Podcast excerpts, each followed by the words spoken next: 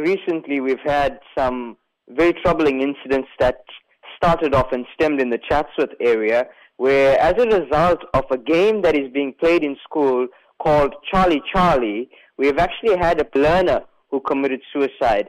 And there have been various other paranormal activities that have been happening in the schools due to this game being played. Once the game has commenced, the only way to exit the game is, they believe, by killing themselves. And explain to me the severity of the problem. Is it so rife? I mean, we are talking about a community that's already battling issues like drug addiction and unemployment. It is extremely rife, sir, and I say that because I've been called to various schools to to speak on this particular topic. Actually, a principal called me and insisted I be with them this morning due to how severe this thing is.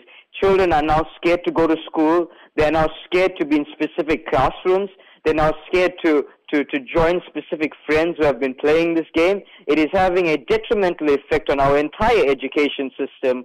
And you know, young children at this age are very, very impressionable. And because of their impressionability, they are being preyed upon by all of these people who are introducing these games for various other reasons. It's directly negatively infecting their academics, which will directly affect and impact the rest of their lives. We've seen chronic depression, we've seen suicide, and we've seen various other factors of children becoming extremely withdrawn. What is a workable way forward to reach out to pupils who are indulging in this kind of activity? Not stemming too much into a specific religion. I believe education is key.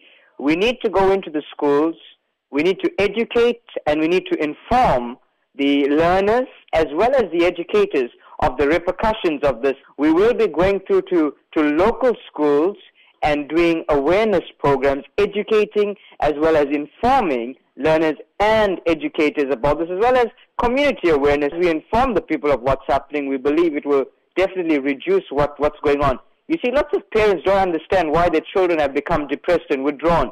And if they know that this is the cause, they will be able to, to handle the situation. So, so basically what we're trying to do now is inform them of what is going on. There will, in the near future, be a massive march here